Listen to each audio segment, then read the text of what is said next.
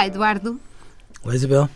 Eduardo, falando ainda do, do tal programa chamado Casamento à Primeira Vista, há uma coisa que me fascinou e que foi repetida uh, por vários dos pais dos concorrentes não é dos noivos, é dos concorrentes, que por várias vezes, primeiro aquilo é suposto ser absolutamente espontâneo, o momento em que os pais vão, em que os concorrentes vão revelar aos pais eh, que vão casar com uma pessoa que não conhecem e que só vão conhecer no dia do casamento.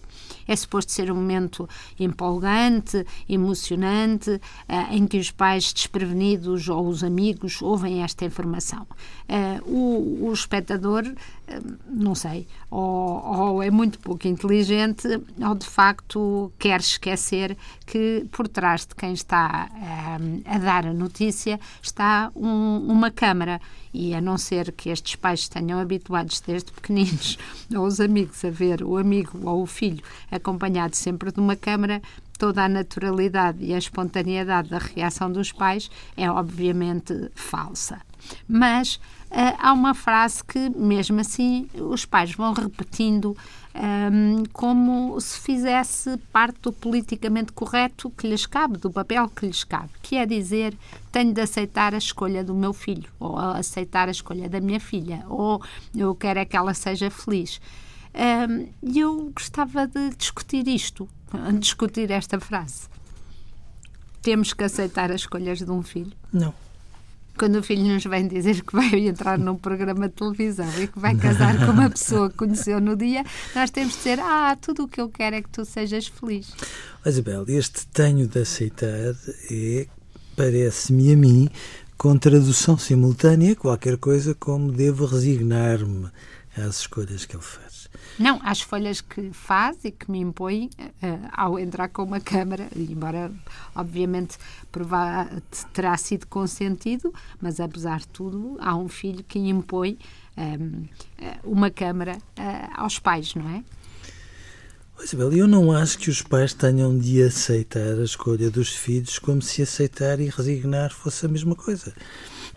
eu acho que os pais são entidades reguladoras absolutamente claras ao longo de toda a vida dos filhos. E mal estaríamos que os pais não tivessem uma opinião acerca das escolhas que os filhos fazem, que se presume que será sensata, mas que em muitas circunstâncias deseja-se que traga contraditório àquilo onde ele, onde, onde ele não existiria.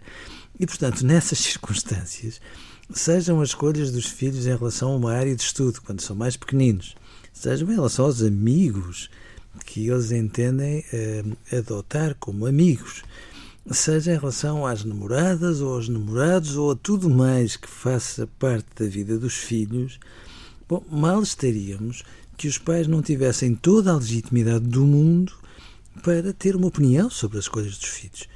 O que, em muitas circunstâncias, pode não significar aceitar de cruz. Muito pelo contrário.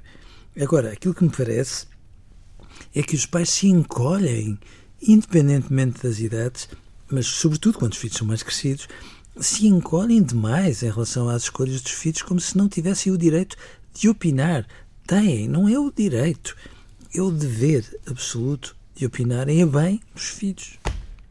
Aliás, porque uh, só essa oposição, quando essa oposição resulta da, das convicções, é que, no fundo, uh, transmite valores no sentido de que uh, nós, filhos, é, são, são as convicções dos nossos pais que nos ajudam a aceitar ou não aceitar essas, essas convicções, mas a sentir a segurança de alguém que, que tem uma opinião e que tem todo o direito a expressar.